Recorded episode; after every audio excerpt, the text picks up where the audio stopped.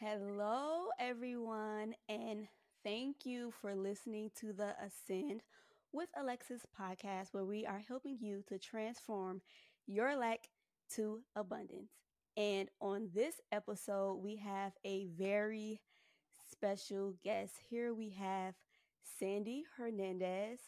Um, man, if I can describe Sandy, I would say she brings me so much like calm and peace. And I've said this to her before. Um, I don't know what it is about her aura or her energy, but when I'm in her presence or when I'm speaking with her, it's just very calming to me. Um, but I want Sandy to go ahead and also um, just introduce yourself. You know, um, who you are, um, what do you do, and what has your spiritual journey been like? Sweet. Um, uh, first of all, thank you for um, having me on, Alexis. I think I'd also like to describe Alexis from my point of view because everyone's point of view is different. And I would say um, when I'm around Alexis, the what the what I feel and what the energy that she brings to me is inspiration.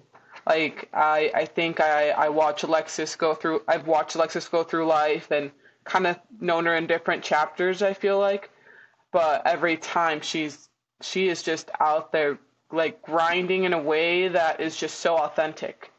Um, and so that's that's what how i that's what i have to say about alexis. But yeah um, of course.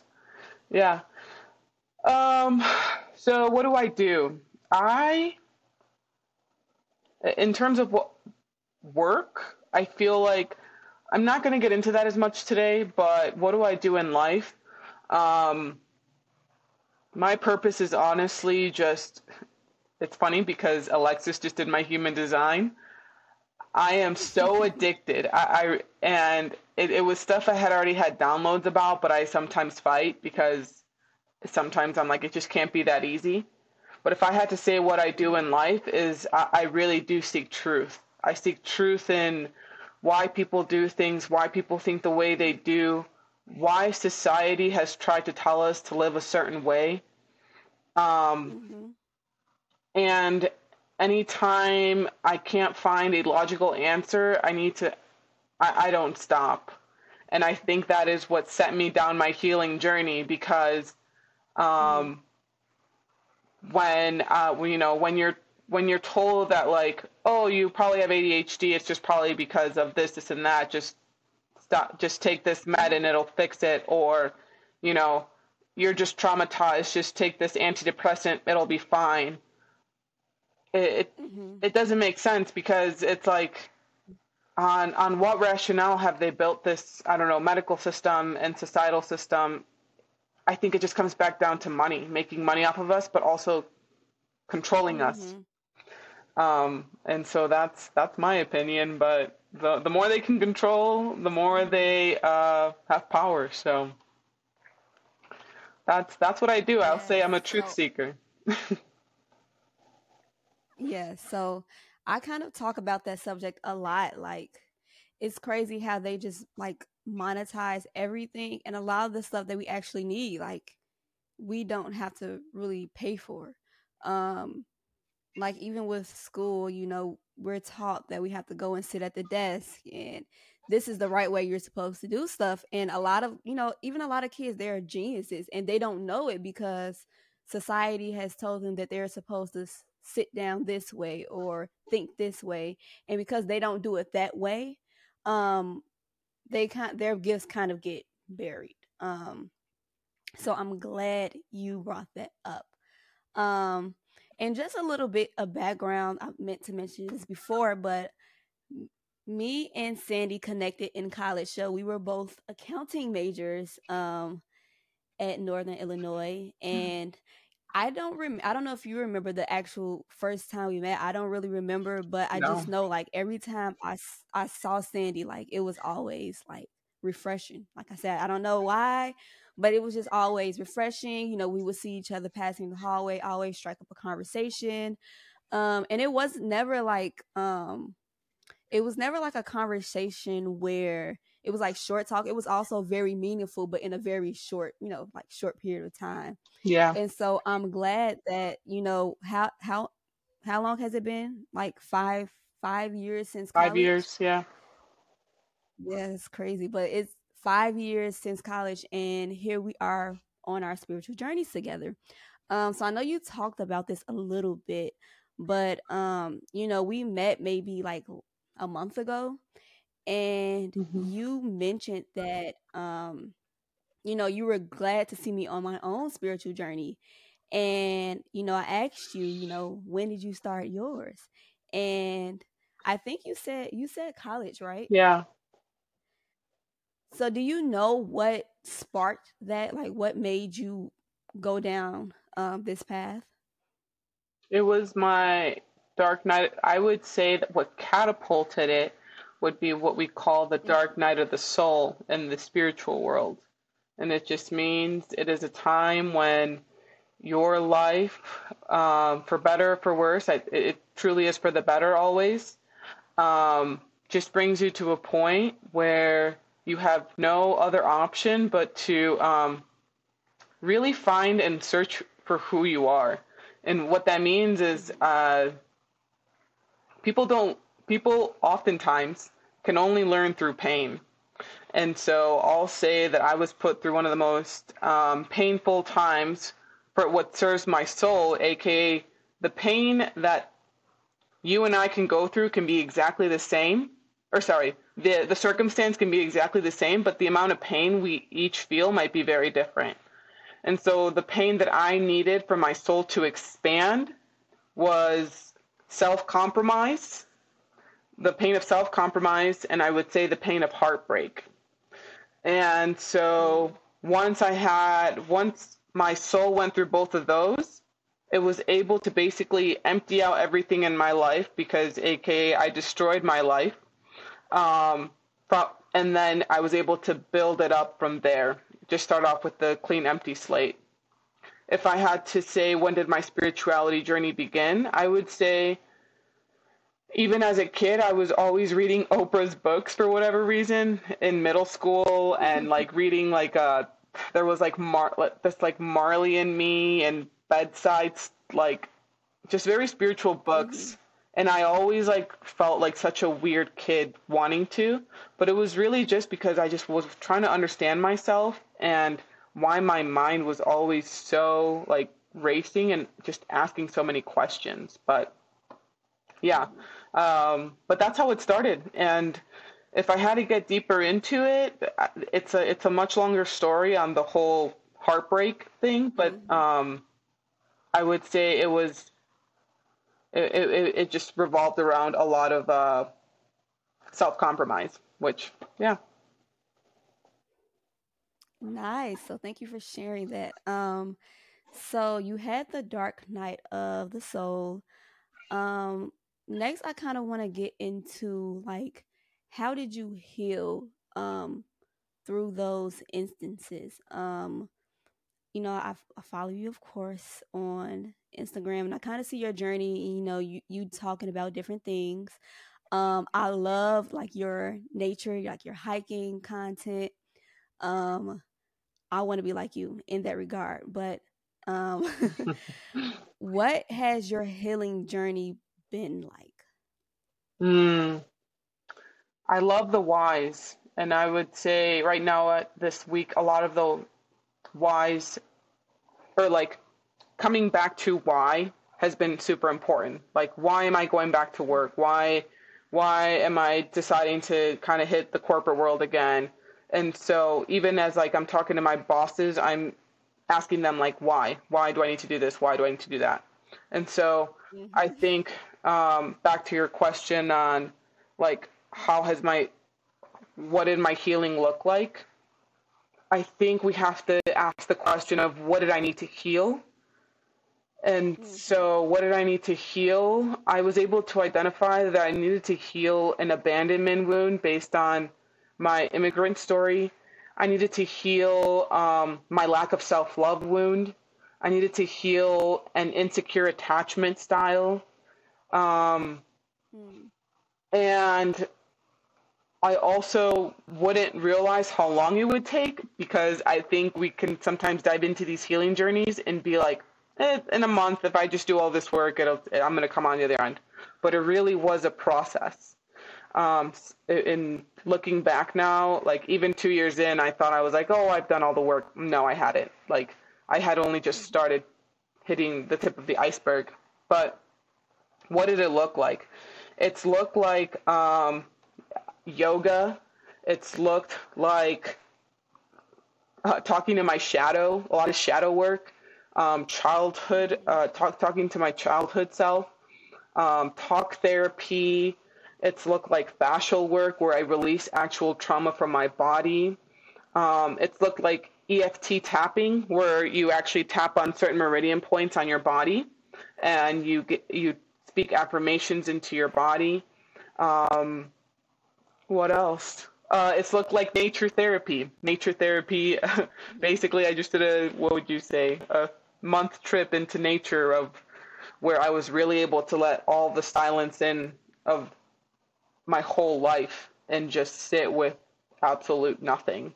And it was able to bring forth more of my traumas um, in order for me to be able to face them and heal them. So, those are some of the ways we can get more into any of them, but yeah. Okay. I think a lot of these are very unique or not necessarily unique, but it's something that we it's not really mainstream like mm. when you think of healing maybe someone thinks like going to therapy or something um but you know like some of the things you mentioned i'm not even aware of it right um yeah. and so one thing I do want to ask is how did you become aware that you needed healing? Because a lot of the times we aren't really that self aware of ourselves. Um, a lot of times we are in denial as well. So, like, Truly. how did you become aware that you needed to work on um, like self love or this abandonment wound? I would say triggers. A lot of people think that triggers are about the other person, but triggers are about you. And triggers have every way of showing you exactly where you need healing. Um, one time I was doing a meditation, and it was a guided meditation. It was right before, it was in my Goldman Sachs days. But the reason why I bring that is because it was a very, uh, I attracted the place that kind of matched my energy and the team and this and that. But it's in the morning, and literally, the guided meditation goes Tell yourself, I am love, I am loved, I am loving. I, be- I didn't believe th- that sentence so much that I sobbed for about an hour as I told myself that. And when I brought my hand to my heart saying, I am loved, I am love, I am loving. That's a trigger it, it's interesting to think that like a good thing can be a trigger too, because your subconscious and your mind can be so in denial of like I could tell myself, yeah, I love myself. But like when I was tapping into my subconscious and I told myself that, it was obvious that I I did not believe it deep down. Anytime somebody triggers me, aka the person that quote unquote broke my heart, all she did was bring to the surface a lot of those deep seated wounds that I had that which then were able to reflect back to me of like this is somewhere where you uh, need need to help yourself because had I been in a secure attachment relationship I mean I see it with you and Kyle and this and that there's still I mean in every relationship there's going to be like um, disagreements or this and that, but mm-hmm. really it, it it's not going to be combative, and and that's what the type of relationship I was in, which was just showing back to me places where I needed to heal. So I would say some of the best healing ways is to be in relationship with another, whether whether it's a friend, whether it's a partner, your family. They are showing you exactly where you can heal more, um, and any trigger. I mean, people stuck in traffic when they flip a switch and they start going crazy, that's a tra- that that's your own reflection of what's going on inside of you.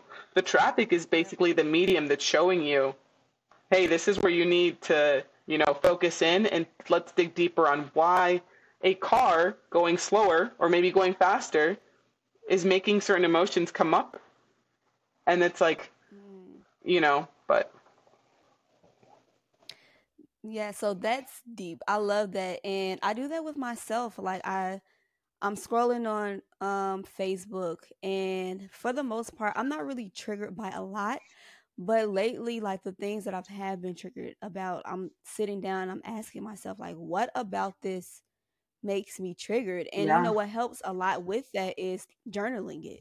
Mm. Um, like writing it down because you know, we we go through so much during life that some things we kind of just forget about and you know journaling just helps you become conscious of um actually where your mind is. And so i'm glad that you said your triggers because that is so important.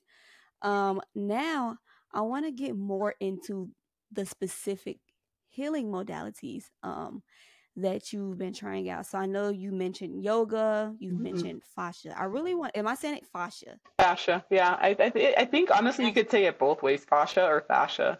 Yeah. Okay.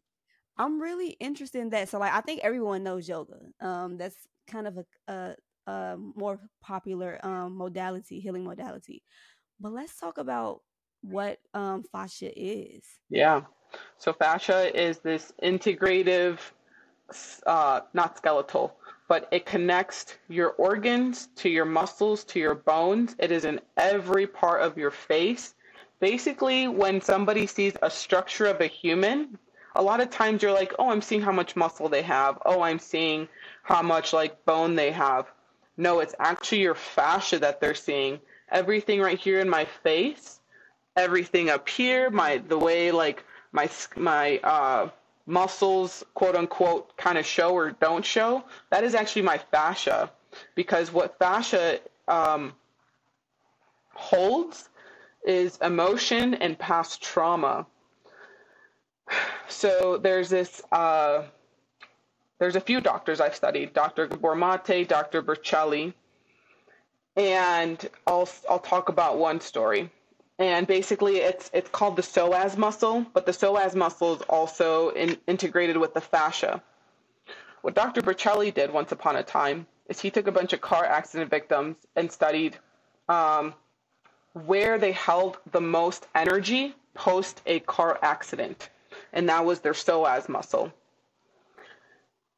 But what would happen is that they would constrict it so much, aka constrict their fascia so much, it would just end up tightening and those emotions would never be released. What he did is he found ways to release your psoas muscle. Dr. Gabor Mate defines trauma as not what happens to you, but what happens inside of you in response to the event that occurred and that you were put through. And so putting these two ideas together, all that's going on within your body is a reflection of a lot of what you've gone through in life. Um, and so the way I work with fascia is uh, here's another another group I really follow is called Human Garage. They have developed what are called fascial maneuvers. And these fascial maneuvers basically trigger your healing nervous system to naturally heal itself. Your body has everything it will ever need to naturally heal itself. As long as it is in a state of oneness and healing. And so you just kind of, there's a lot of twerking involved, and I'm probably at some point going to release a whole series on fascia and this and that.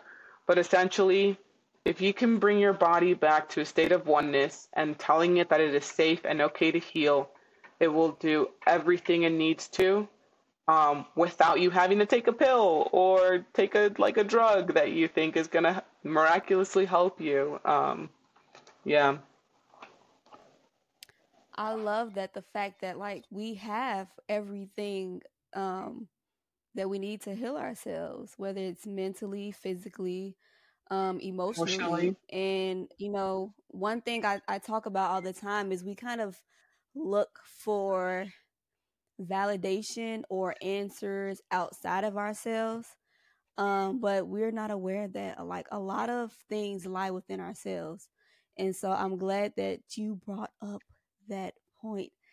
So the purpose of this podcast is I'm really trying to shift the listeners their mindset from a mindset of scarcity to a mindset of abundance. So I want to ask you, um, first of all, what does a scarcity mindset look like?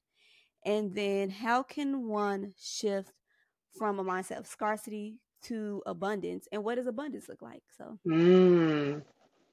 See, and that's so now when you ask somebody such an open-ended question of what does scarcity look like, you are d- digging into my subconscious. Um, because it, is it is it going to be food? Is it going to be money? Is it going to be um, I don't know material wealth or whatever? But I I there's I have two definitions now because I'll, I'll talk about what scarcity looked like for past Sandy and what scarcity looks like for me now.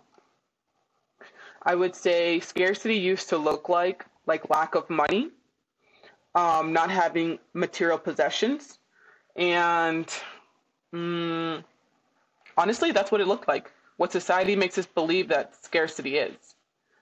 If I had to tell you what scarcity is to me now, um, it, it would be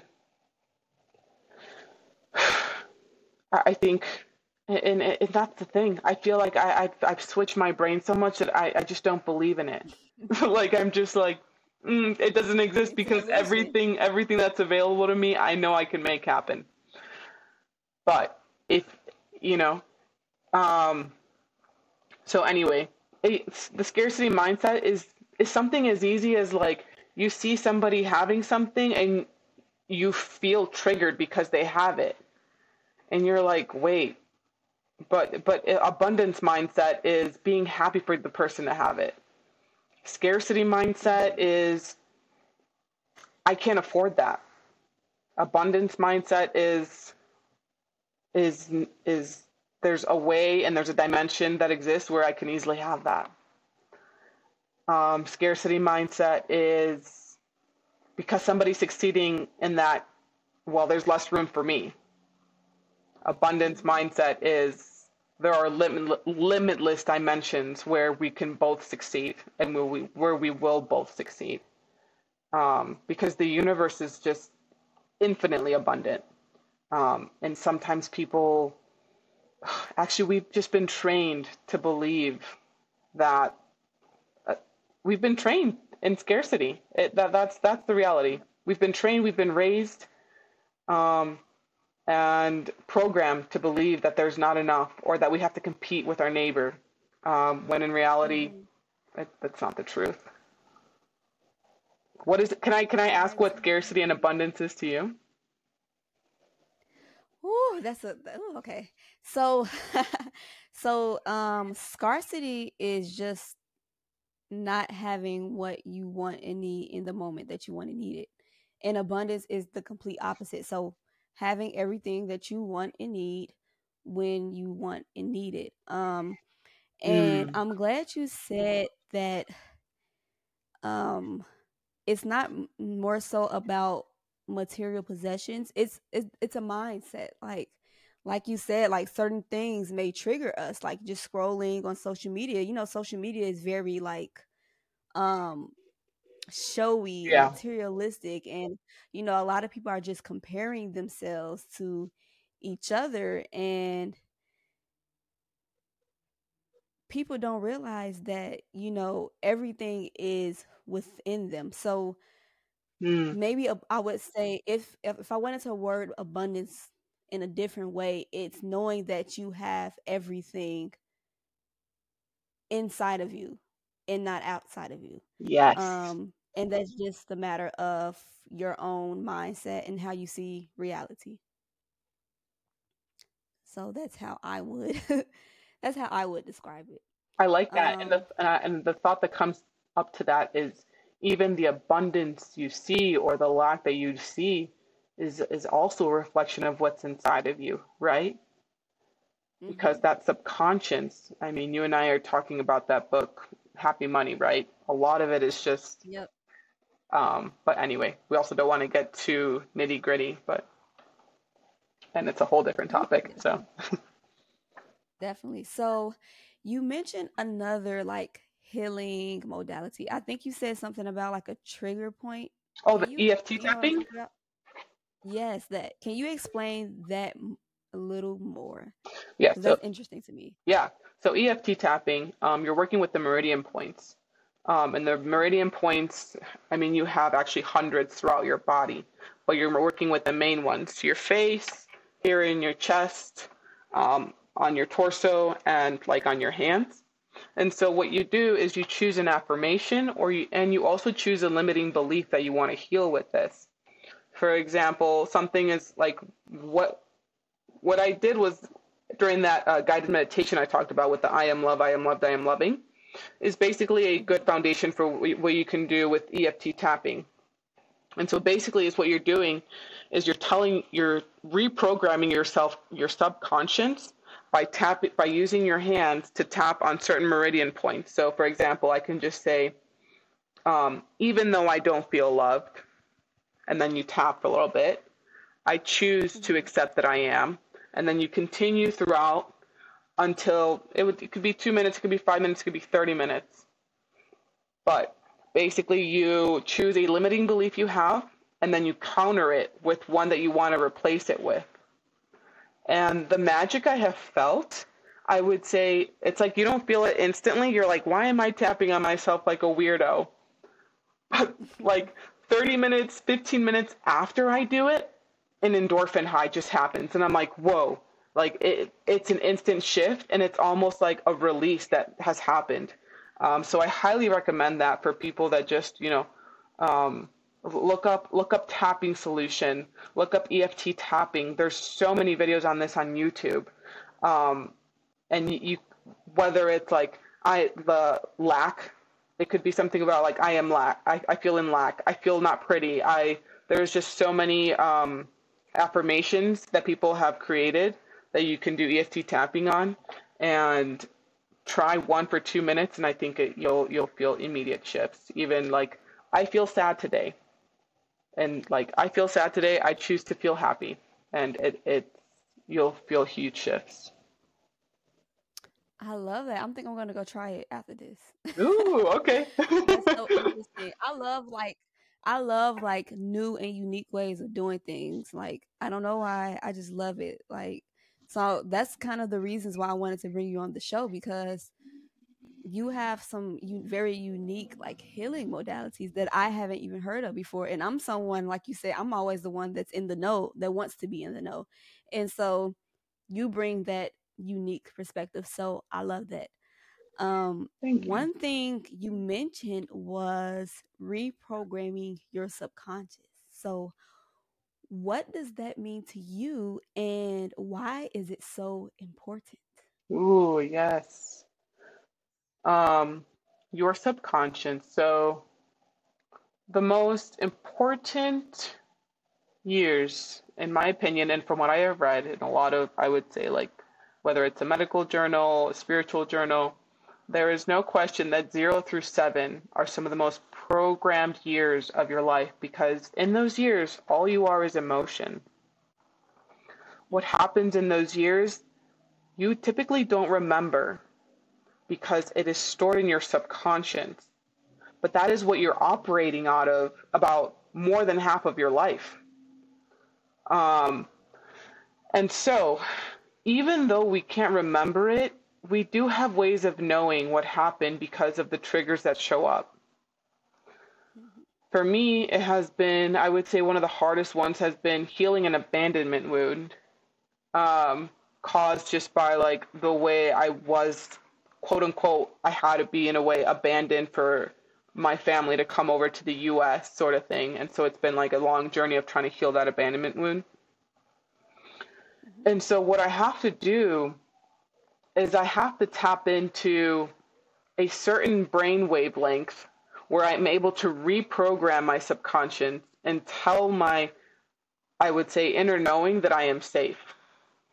The ways I have done this is through meditation, again, through releasing trauma, fascia, EFT tapping, um, but a lot of meditation and a lot of bringing um, what you call trauma, I mean, sacral energy actually, where a lot of like uh, trauma is stored, up into my pineal gland. This is getting very technical now, but basically, is what you're mm-hmm. doing is you're telling your brain, release, release the trauma, and then as you're doing that, you're also creating visualizations of abundance to kind of infuse your orb and change your energy.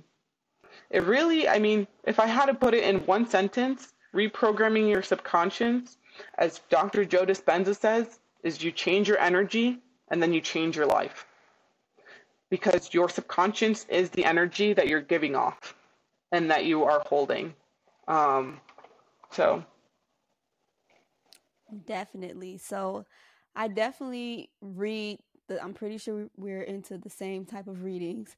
And you know, I have a two year old and yeah it just made me even more conscious of just even the little things like the things I say, even if it's not directed towards her, you know, how it can affect her, you know, yeah. even my own mood, you know, I even she's a toddler, first of all, so she has tantrums, right?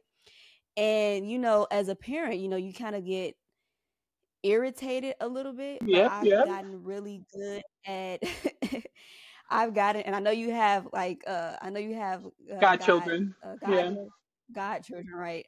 Um, but you know, for me, I'm like I have to be calm um when she's having these tantrums because you know, of course, one, what it, good would it do if we're both irritated, and two, I understand that you know, although we can't see it, she is looking at me on how to respond in in chaos right? Yes yes. And if i'm if i'm showing her like oh i'm getting irritated she's going to pick up on that so i'm becoming very deliberate about you know what i'm saying my mood um and just everything um just being it's called conscious parenting um Beautiful. and so i've been very deliberate about what i'm doing because i know this zero to seven years is very important even in pregnancy, I tell people all the time, like even in pregnancy, it starts yep. during pregnancy. Yep. Um, like the stuff you go through, the child is going through it as well, and it will, or it, you know, it's going to manifest, you know, later in their life, and they don't even know what, um, why they won't know what it came, where it came from. Um, but like you said, we can be aware of it through our triggers, like what is what is triggering this, and we not may not know what it where it comes from, but we know it's a trigger and we know that it's something that we can work on. Yep. So that is very important for anyone who has children, who has godchildren, nieces, nephews. Just be aware that like that zero to seven years is very, very important um to how they will be as an adults because us as an adults um we are now trying to reprogram our subconscious and don't get me wrong we all we will always have stuff that we need to work on you know yeah i like to say life is a life is a journey and not a destination so um we will always have things to work on but you know if you do want to minimize the trauma um just be aware of that you know when you are around kids or when you do have kids so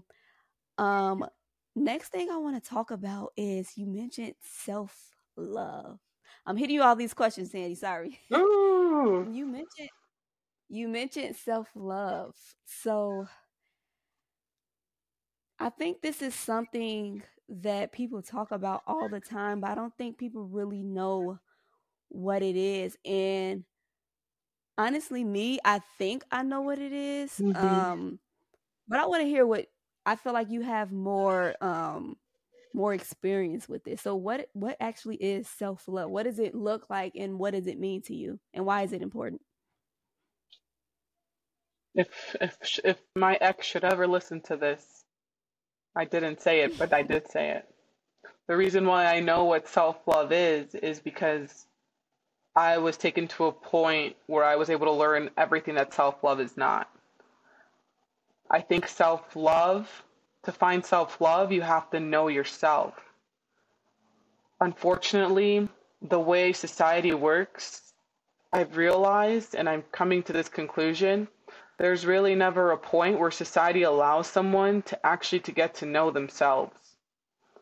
Mm. They go 0 through 18, 9 to 5, 9 to 6, high school. After that, drill them down, burn them out in college. While we, you know what, excuse that binge drinking and this and that is going to be their fun and, you know, put put them out in the cornfields or put them out in some city college and just distract them with a bunch of other things. And then right after that, dump them into society and make them work again. 9 to 9, 9 to 10, 13 hour days. And at what point were they literally asked, like, who are you? What do you feel? Have you ever dealt with an, an emotion? What do you value? How many people know what they what their values are?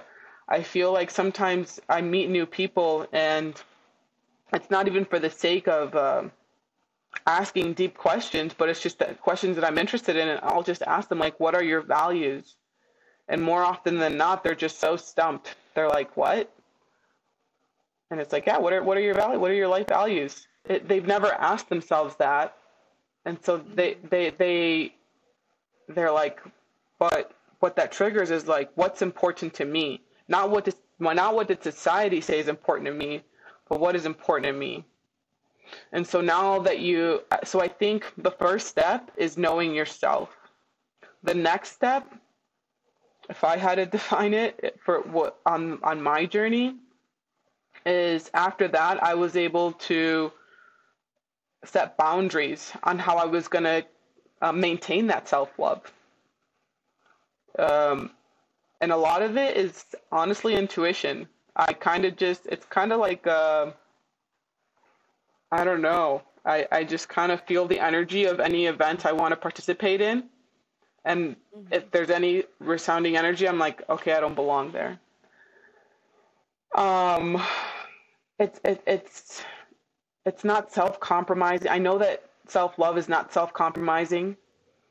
Um, although in relationships there is compromise, and I think self-love is also it's it's not even easy, right? I, I, I think some people mm-hmm. think that self-love is staying in your comfort. It's not at all. I think there's more self-love in having hard conversations and going through the journey of life Mm, what else is self love? Self love for me has also been mm, making hard decisions. I know that I can love others better because my nervous system is pretty sensitive when I take solitude. It's not personal.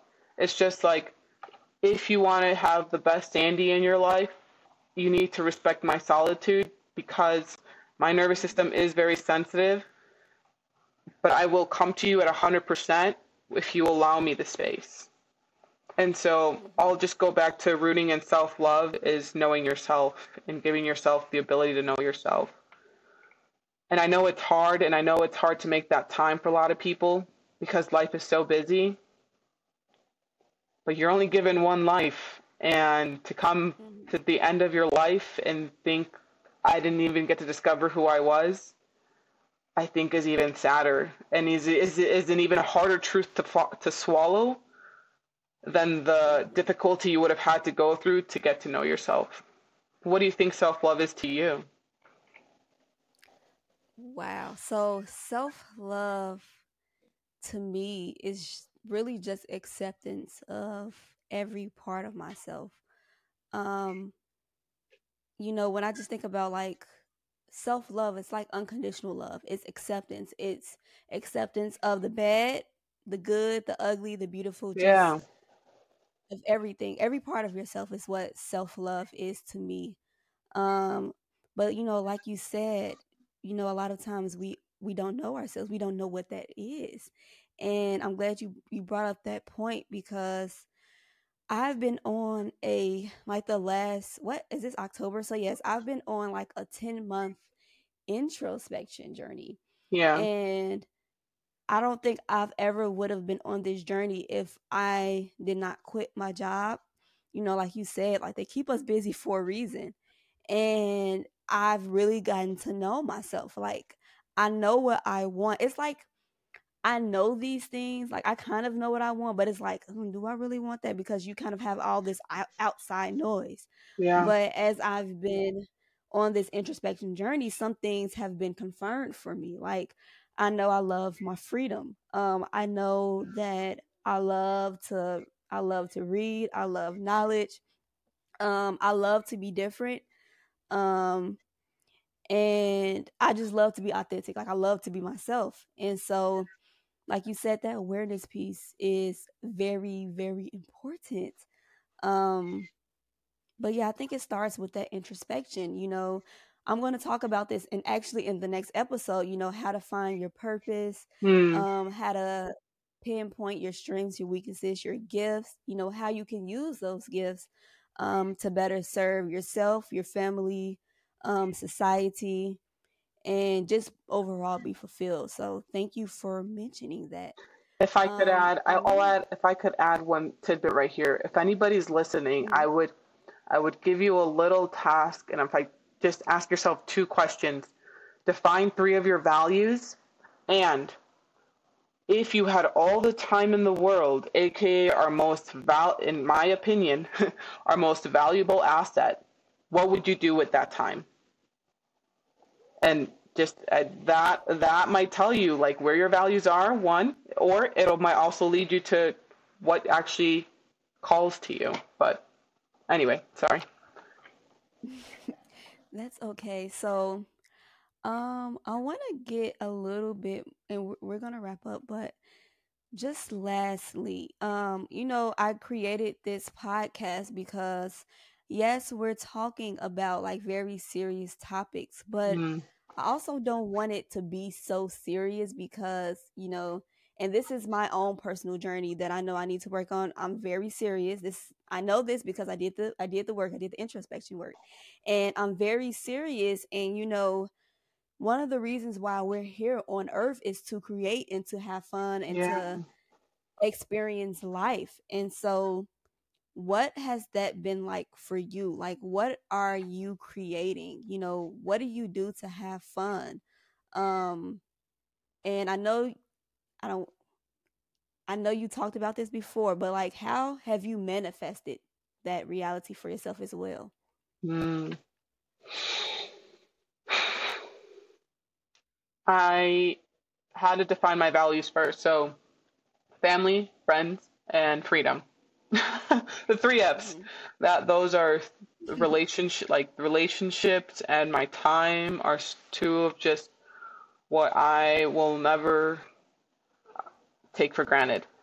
But how do I create is the question is how do I create fun in my life would you say or how have I created abundance in my life? How have you created fun in your life? Like, hmm. So, for example, this podcast, right? Yeah. I found myself, I know it's something that I've been called to. It's my purpose, like to speak and share the knowledge that I have. But I don't want to find myself being too serious about it. Um, Mm. and so I wanted to make this fun. Um, and so with your own calling, you know, how do you make it fun for you? You know, Yes. Okay. um, go ahead. I get it. Okay. Yeah, I don't take myself too seriously. Like um funny like any any crazy thing that like some like i find through knowledge and i'm like this might work let's try it out maybe it will maybe it won't and funny that this is even here. For example i carried i've carried this teddy bear around wherever i go. This is this represents my inner child. That's it. That's plainly put. Like i look it's funny because i just spent about like I said, a month on a trail just walking. It was more normal for me to carry this bear out there than it is in normal society. I pull this bear out at a coffee shop, and the amount of eyes I get, they think I've, I think they they really think I have like a screw missing. but I'm just out here healing my inner child and low key laughing. Like, in another way, I so, in another way is the amount Sandy talks about herself in third person. I don't think I've ever met anyone else that does it as much as I do. I just am constantly kind of um, zooming out in my life. Like, for example, today I started cackling because I was like, I am some form of flesh just typing away at this piece of plastic on Earth for no other reason than what. So I think just holding things lightly helps you really laugh at yourself and keep things light.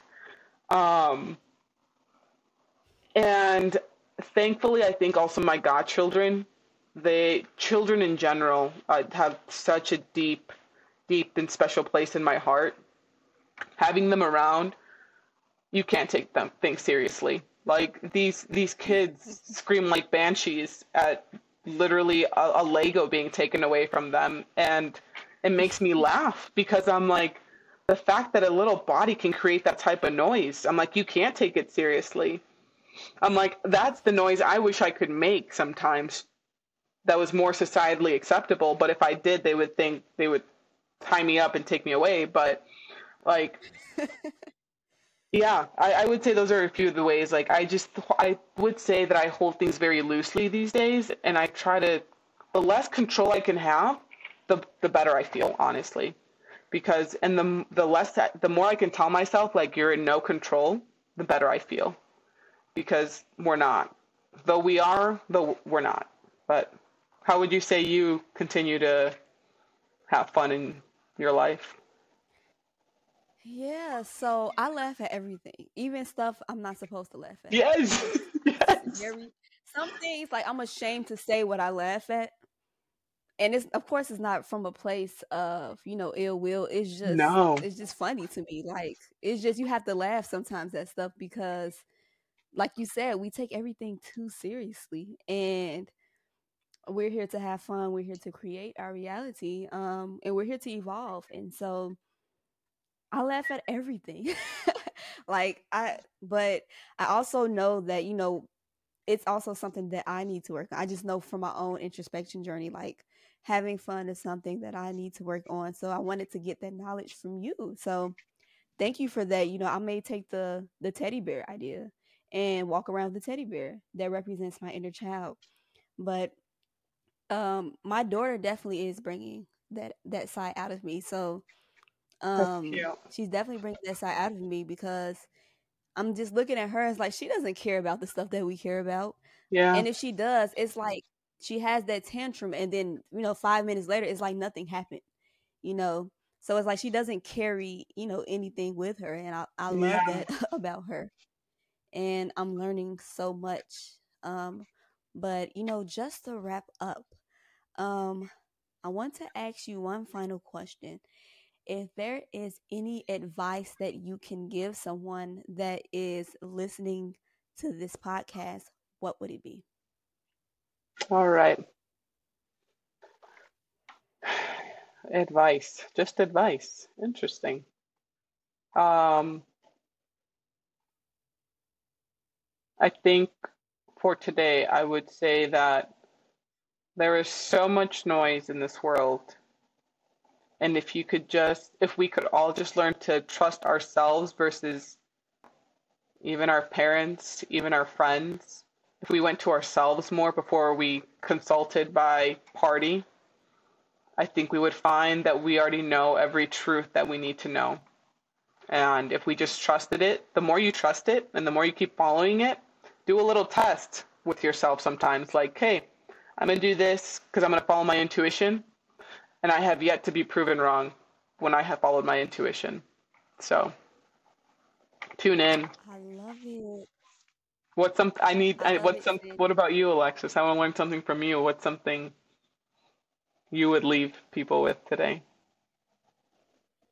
I don't want to copy off of you, but I would say the same thing. I would say like the answers are all within you.